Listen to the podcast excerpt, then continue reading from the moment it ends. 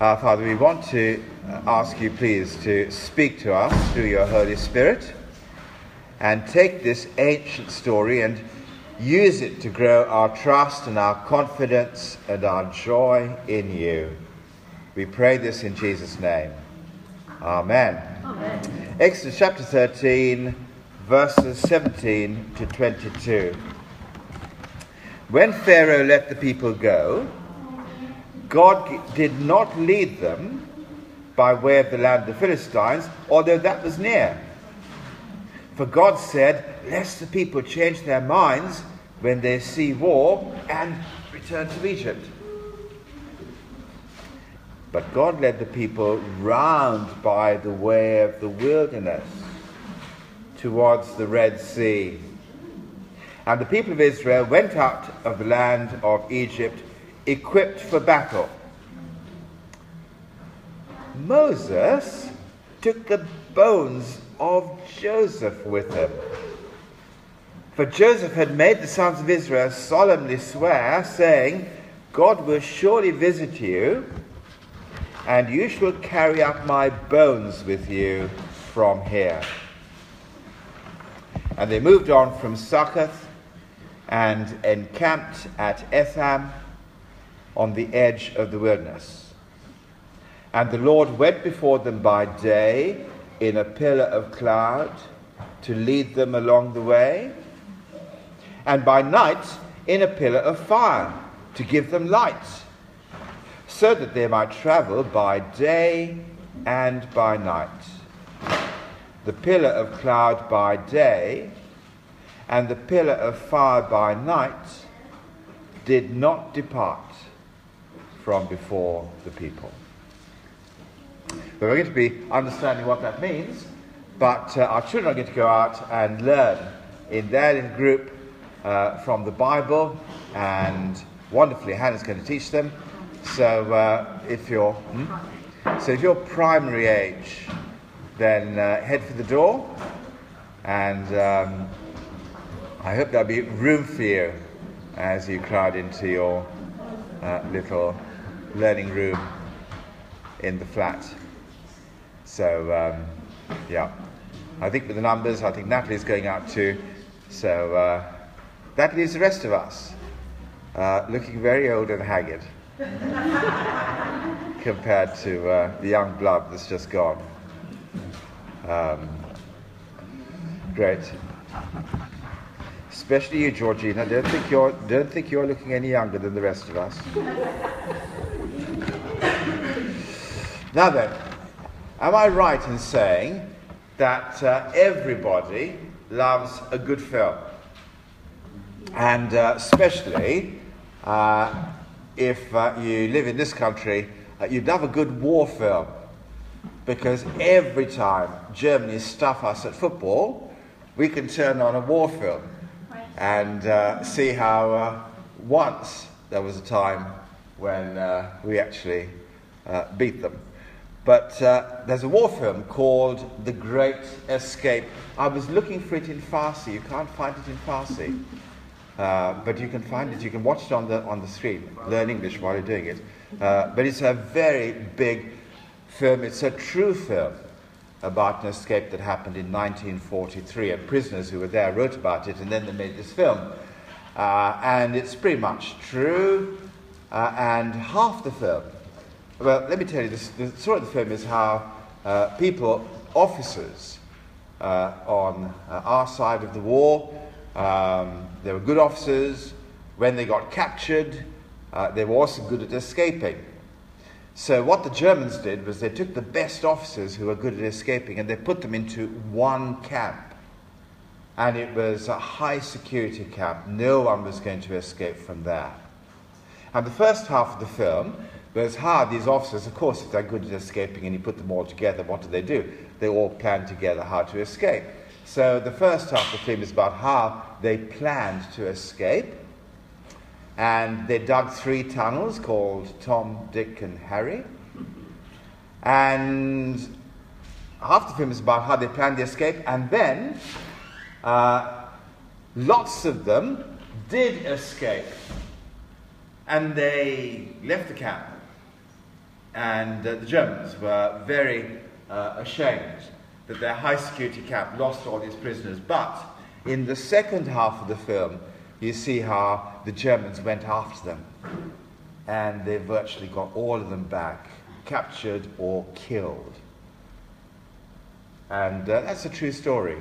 Uh, not quite true because uh, the Americans who made the film, they gave themselves a big part. Actually, in The Great Escape itself, the Americans hardly did anything. Uh, but they made the film, so they get the credit. Uh, and Steve McQueen rode a motorbike, and it's a fantastic action film. And apart from the Americans, it's really good. So uh, that's the story of the film. Okay? It showed you these people escaping, but the trouble is, they didn't go far.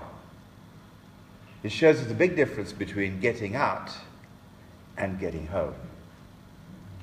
And this part of the Bible is actually about a great escape. And if you know the story so far, well, chapter, seven, uh, chapter uh, 13, verse 17 tells you Pharaoh let the people go. Well, what had happened was that uh, the people of uh, Egypt uh, the people of God in Egypt were slaves.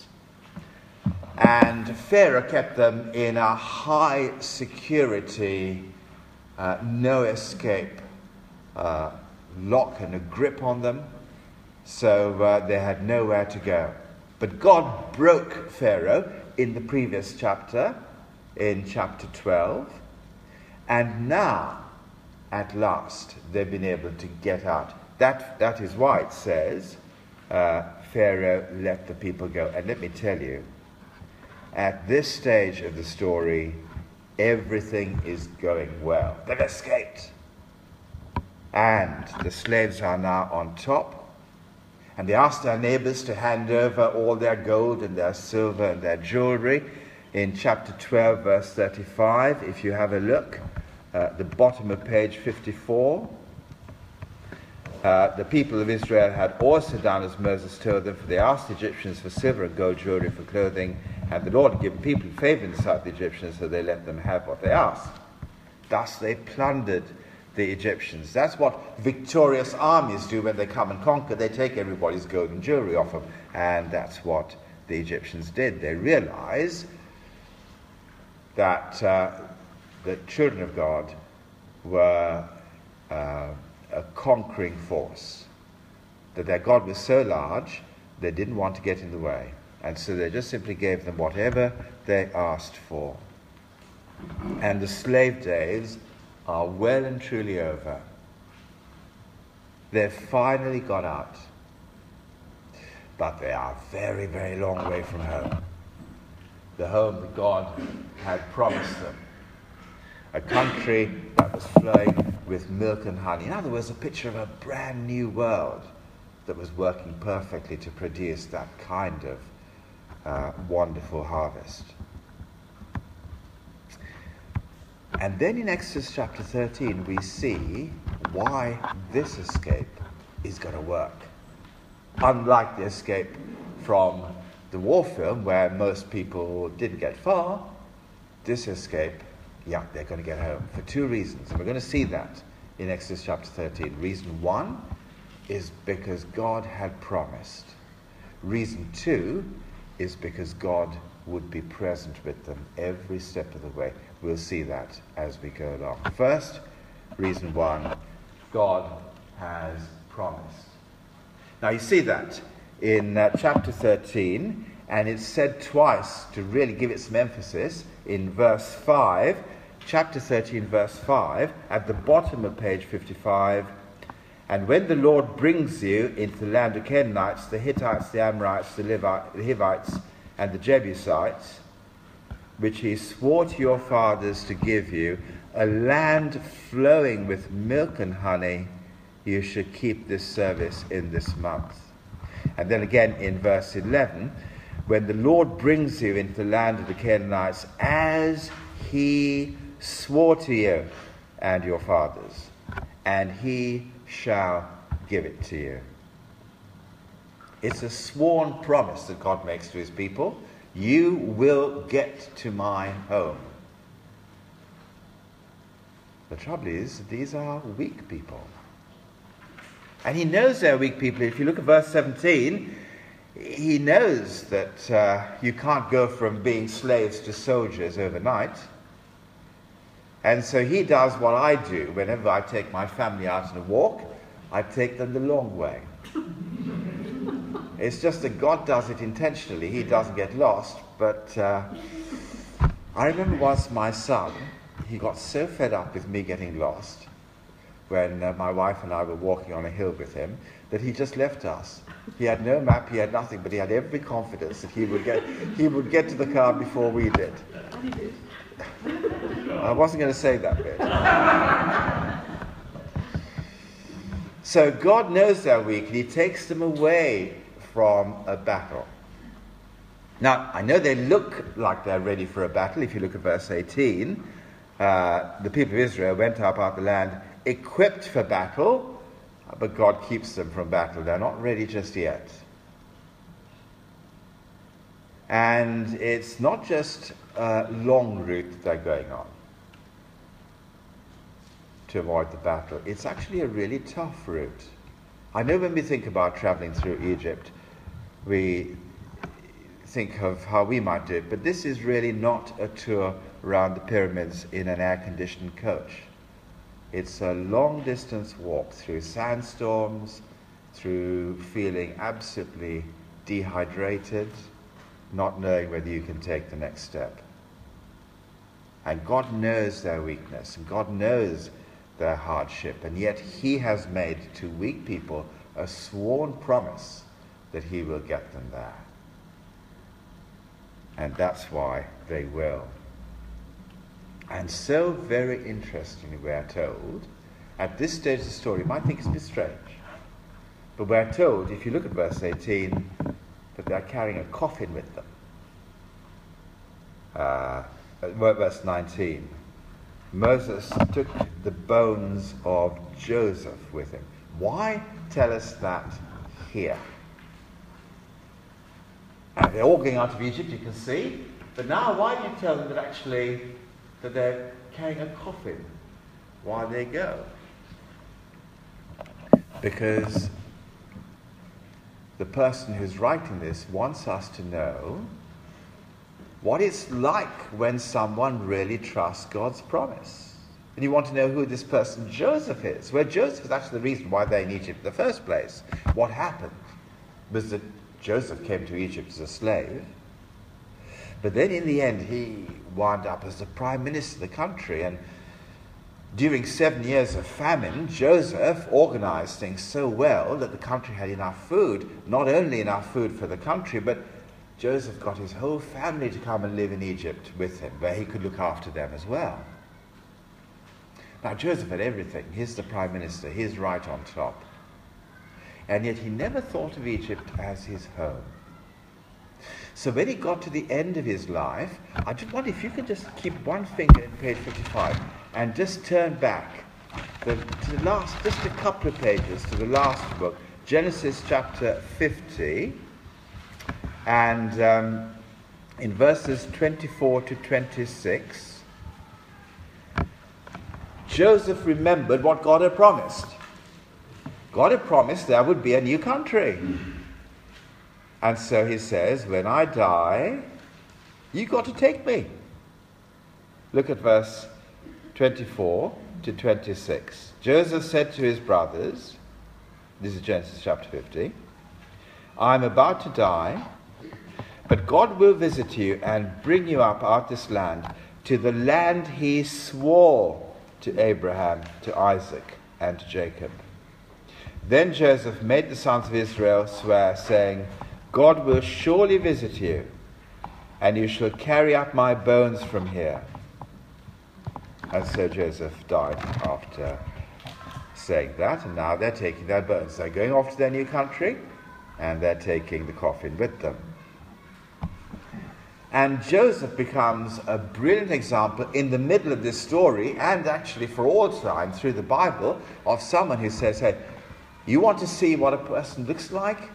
when they really trust God's promise about the future? You want to know what a person like that is like? Well, look at this man Joseph.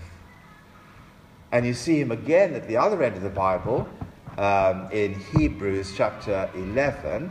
Now, Ibrahim is, uh, is, uh, is, is in, the, in the Persian Bible, Hebrews in our Bible, Hebrews chapter 11. Hey, why don't you turn to it? It's on page 1008. Page 1008. And um, you see Hebrews chapter 11, verse 22. By faith, Joseph, at the end of his life, made mention of the exodus of the Israelites and gave directions concerning his bones.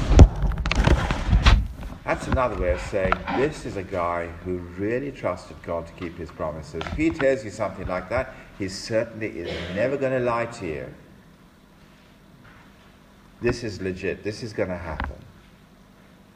And therefore, my friends, if I can put it like this, this is the only way to live the Christian life. Absolutely trust God to keep his promises. Because it's true, the Christian life is a long road. It's true, it is a tough road. It's true, we are weak people. But this is a God who can get weak people there. And his promises you can trust. And weak people, like you and me, will get home. So, my friends, if you want to be a person the way the Bible wants us to be a person of faith, as it's called, be like Joseph. Don't trust that this is it, that this is your home. Uh, just a, a little while longer, maybe, but he's put a new country in front of you. And he knows we're weak, and he knows he'll keep us from challenges that we're not ready for. But let me tell you, he has given us, sworn by an oath that he will give us a land flowing with milk and honey. As I said, it's a description of the new creation that is so wonderful. So simply, fully, wonderfully, trust that promise big time. And stick it in as your largest uh, uh, goal in front of you in terms of thinking through uh, and anticipating the future. There is God's promise. That's the first point. The second point is that is also God's presence. He doesn't just simply swear an oath and say, right, uh, I'm going to get you there. See you there at the other end. You make it, don't worry. He travels with them every step of the way. Pillar of cloud by day, pillar of fire by night. And verse 22 is such a brilliant comfort, isn't it? The pillar of cloud by day and the pillar of fire by night did not depart from before the people. God just doesn't go away from his people. Now, remember what we learned last week. The Bible doesn't just tell us ancient stories to give us an interesting history lesson. When the Bible tells us about the past, it has one thing in its mind, and that is to draw you into the story. So that actually we become a part of uh, God's people. And uh, the Bible tells us these things not as a yesteryear, long ago event. But the Christian life is described as a journey from the time that the Lamb died, in other words, uh, the lambs in, in, in, in, um, in, in, chapter 12 died at the start of their journey so they could then start uh, uh, following God through the wilderness. And and we know the lamb is uh, a foretaste of uh, Jesus. So that's the start of the journey, Jesus dying on the cross. We know the end of the journey is uh, the promised land that God has uh, put in front of us, the new creation. And in between, the Christian life is lived a journey from the start point, leaving the, the, the place of slavery, and uh, it's lived here before we enter the promised land. And so the Christian life, we are drawn in the story, we are, if you like, in the desert, following God along with his people um, as they uh, begin their walk home. So we're drawn into the story, and the story is there to teach us that we have a God who really cannot bear to be away from his people. Next time we saw that for real was when you had Jesus living with his people, and it shows you once again God loves being with his people. He just won't let them carry on on their own. But at the end of Jesus' life, he said, as Hannah, I think, reminded us, uh, at the end uh, in Matthew 28, he said he was going to leave them, but nonetheless he would be with them even to the end of the age. He's not going far, he will be there. Now, the way that worked out, if you read on following what Jesus said, you discover that uh, Jesus continued to be with his people, but this time you couldn't see him. It would be invisible. And that would be how he would be with his people through the presence of his Holy Spirit. And so that's how uh, the Bible tells us God leads us today. And it's really interesting. If you could again keep a finger in Exodus chapter, uh, in page 7, and go to Romans, uh, which is on page. Well, I'll get you there. Page 944. Page 944. And you go to Romans, and it's very interesting to see between Romans chapter 6 and Romans chapter 8, you see the Apostle Paul, who wrote Romans, telling you how it's actually quite like the story of the Exodus. So in chapter 6, he says how we were slaves to sin. In chapter 7, Paul talks about how we are no longer needing to follow our old master, which is the law laid down in the Old Testament. And then in chapter 8, he says the new thing that uh, Christians have. And uh, when they follow God, Romans chapter 8, verse 14, uh, will tell you on page 944, right at the bottom, page 944, for all who are led by the Spirit are sons of God. That's what's happening here, you see. Uh, the people of Israel are called God's son. In Exodus chapter 4, verse 22, they are called God's Son. And God leads his Son. And now, in the New Testament, uh, the sons of God are led by the Spirit of God. And you might say, well, what does that mean? You see, we, we don't need to see a visual sat nav, God taking us, because He's not taking us all into a, a new location. There is a different destination that God is taking us to. Yes, He is taking us into His new creation, but He's taking us into His new creation to be with Himself, to be with His Son. And therefore, the Holy Spirit is there every step of the way, invisibly, we can't see, but He seriously is present with us every day to turn us into people who live like the Lord Jesus. That's his game plan.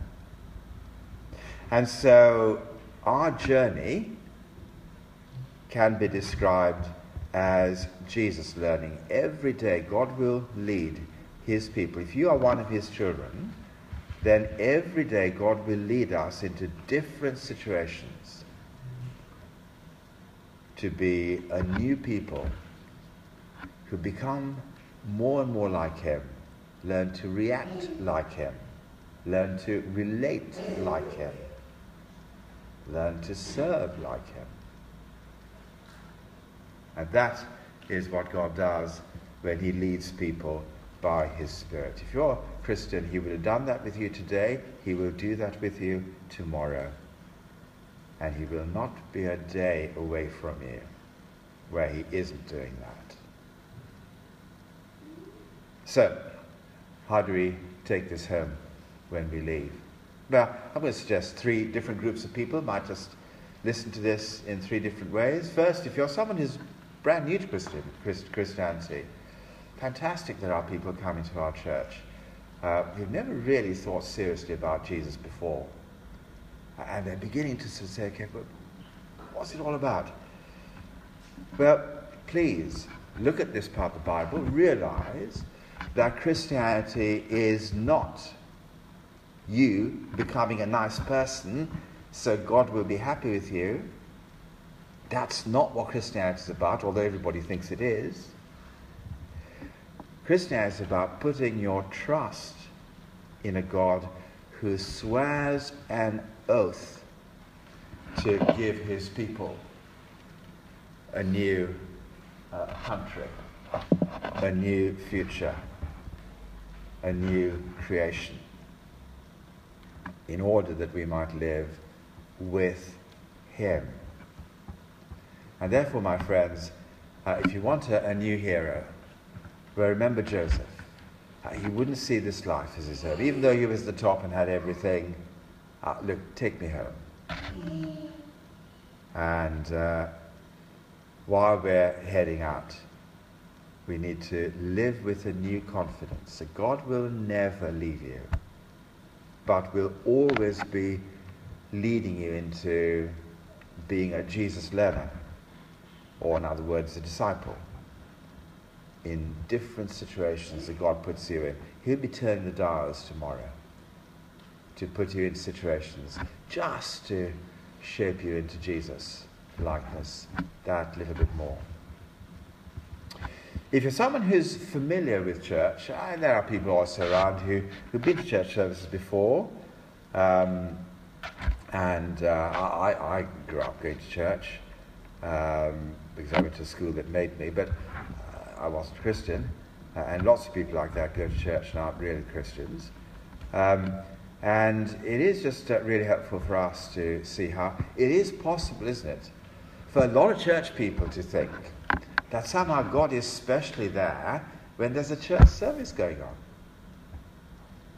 Now, it's true that a service like this gives us a great chance and opportunity to find out what God has promised us. I don't hear me wrong. I'm not saying this isn't important. I'm just saying we need to take this part of the Bible seriously and say, actually, God's going to be with us tomorrow and the day after and the day after that.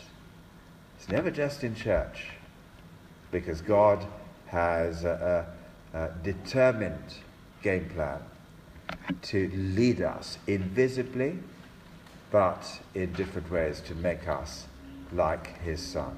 Christianity is never a Sunday thing. It is always a Jesus learning thing, which goes on with God being there in our lives every single day. Or it may be that uh, you're someone who is uh, a real believer and you're excited about the rescue that God has won for us through Jesus. But you, if you're honest, like uh, uh, most of us, I guess, and, and we know our weaknesses, and certainly I know mine, and we're very aware of uh, how doddery we are on our Christian feet. And we know there might be some big battles for us in the future, and we wonder if we'll survive, if we're people who will follow Jesus to the end. Maybe it's just going to be too hard, we'll pack it in. Well, please will you remember that God has sworn on oath not just to rescue his people, to get them out, but to get them home. And all the battles that you will have in front of you, God doesn't always lead us away from battles. there are times when we have to go through uh, the tough times, the uh, combat times too. But in those battles ahead, He will be there right with you, in front of you, leading you into more and more Jesus learning in every one of those tough opportunities. That's what He will do. He's never going to stop working on that with you. And I don't think there's a greater encouragement for us to go into the new week than to realize that God is going to be there. And this is what He'll be doing with each of us in this coming week. And it's a wonderful uh, discovery that we make from the old part of the Bible that this is how God works today.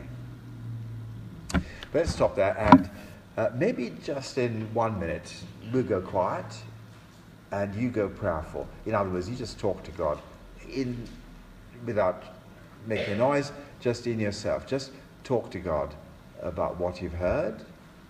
Maybe you're someone who's new and uh, you want to go and talk to God and say, God, please will you make a promise to get me into your kingdom, into this future, uh, where I can be with you. Ask Him to bring that promise and to bring you into it and to change you to be like His Son. Maybe if someone who's new, that would be a great way to talk to God tonight. Maybe if you're someone who's been to church before, say, God, I'm really sorry that I've been just locked up and um, just not into uh, Christianity much more than occasionally going on Sundays. Please help me to be faithful to you, just as you are faithful to me. Not just being with your people on Sundays, but wanting to be changed into your likeness through the week as well. Never want this to be a Sunday thing anymore. And then lastly, if you're someone who's a, a, a believer, maybe you want to admit, Lord, these are my battles. These are where I think I could fall on my face. I don't want to. Please, would you help me to keep that promise burning in my heart? And please, will you use this new week in all the battles that I might have in front of me, just to change me a bit more into the likeness of your Son? In a minute, just pray quietly. And then I'll pray. And then you get a chance to ask questions. We have a little Q&A session. You can say whatever you want because I'll shut up and listen to you. Like you've been very kind to listen to me. But first, let's talk to God together. Well, let me pray briefly. Father, please would your promises fill us with a longing for your future? And would the presence of your Spirit keep us following Jesus really closely in order that we might be changed to be a bit more like Him? Increase that work in us, we pray, as you live, live and live with us and lead us every day. And we pray that for the glory of His name. Amen. Amen.